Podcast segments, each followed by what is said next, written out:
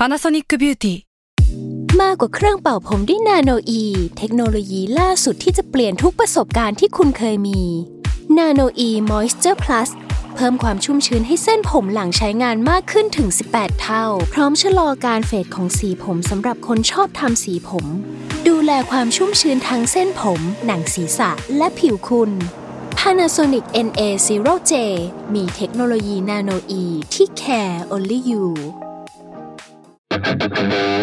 s a l ม o n PODCAST มัน สด อร่อย ก่อนจะเข้าสู่รายการนะคะ บอกไว้นิดนึงว่ารายการของเราเนี่ยดูดวงตามลัคนาราศีนะคะสำหรับใครที่อยากทราบว่าลัคนาราศีคืออะไร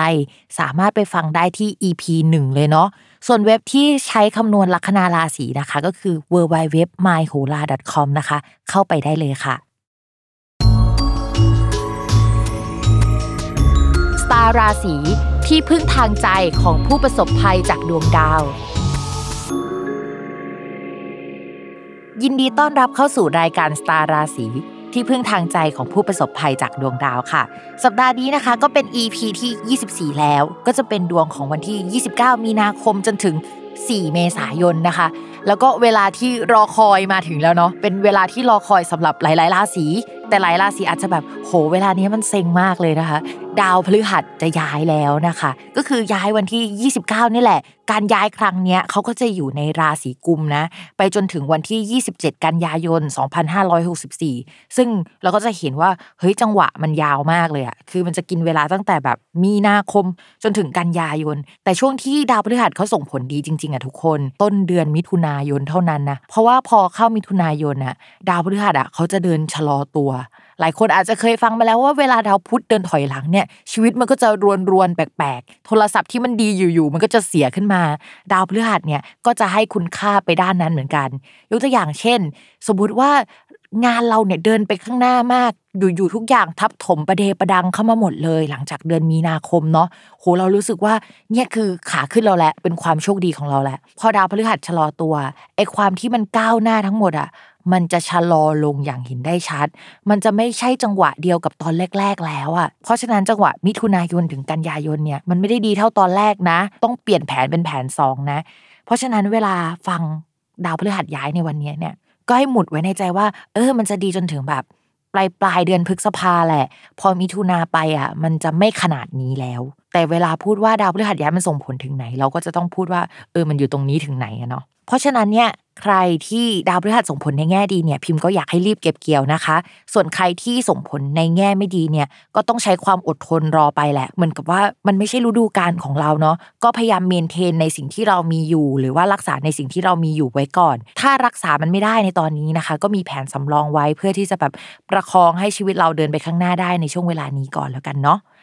ก่อนที่เราจะเข้าสู่ราศีแรกนะคะ ย้ำกันอีกนิดนึงว่าคำว่าราศีของแม่หมอเนี่ยหมายถึงลัคนาราศีเนาะเวลาอ่านดวงอ่านตามลัคนาราศีนะคะ ไม่เหมือนกับราศีนะใครอยากทราบว่าลัคนาราศีคืออะไรเนี่ยก็ให้ไปฟังใน EP แรกกันเนาะ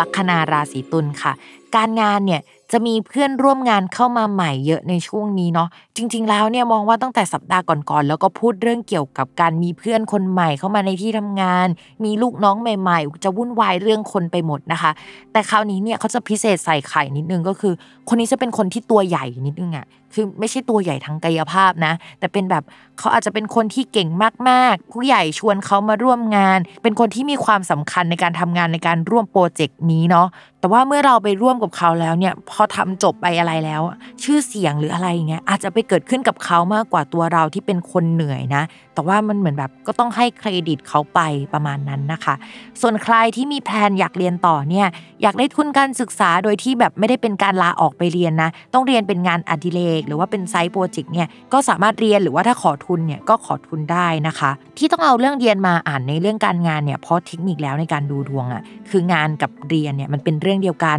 หรือว่าถ้าเราไม่ได้ทำทั้งงานแล้วก็ไม่ได้เรียนเนี่ยอะไรที่เป็นกิจกรรมหลักๆ ที่อยู่ในช่วงเวลานั้นนะคะ มันก็จะต้องอ่านจากช่องที่เกี่ยวกับการงานเนาะส่วนเรื่องการเงินของชาวลัคนาราศีตุลนะคะ ช่วงนี้อาจจะยังไม่ดีสักเท่าไหร่เนาะ เพราะว่าดาวการเงินเนี่ยเสียพร้อมกัน 2 ดวงในช่วงนี้ คือปกติจะหยิบยืมอะไรจากอีกบัญชีมาใช้ได้ แต่กลายเป็นว่า 2 บัญชีเนี่ยก็แบบมันไม่ค่อยโอเคสักเท่าไหร่ สมมุติว่ามีบัตรเครดิต2ใบทั้ง2ใบเนี่ยก็เกิดปัญหาที่แบบรูดไม่ได้ซะอย่างนั้นอะไรแบบนี้นะ แต่ว่าดาวการเงินเนี่ยดวงหนึ่งมันจะดีขึ้นในช่วงหลังจาก 14 เมษายนเป็นต้นไปนะคะ เพราะฉะนั้นเนี่ยรออีกนิดนึงเนาะเดี๋ยวมันจะดีขึ้นมาแล้วนะคะ ส่วนเรื่องความรักค่ะ คนโสดเนาะ แม่หมอก็ไม่อยากจะเชียร์อะไรใด ๆ เพราะว่า 1. ดาวประจำตัวก็เสียในช่วงนี้นะคะ ส่วนดาวคนรักเนี่ยก็เสียในช่วงนี้เช่นกันนะคะ สมมติว่ามีโอกาสที่จะคุยกับใครแล้วก็ชอบกันมากในช่วงเนี้ย มันจะดูผิดที่ผิดเวลาผิดจังหวะไปหมดเลยนะคะ เพราะฉะนั้นเนี่ยก็อยากให้ระมัดระวังเรื่องนี้เป็นพิเศษ นอกจากนั้นเนี่ยมันอาจจะมีลักษณะแบบว่า ไป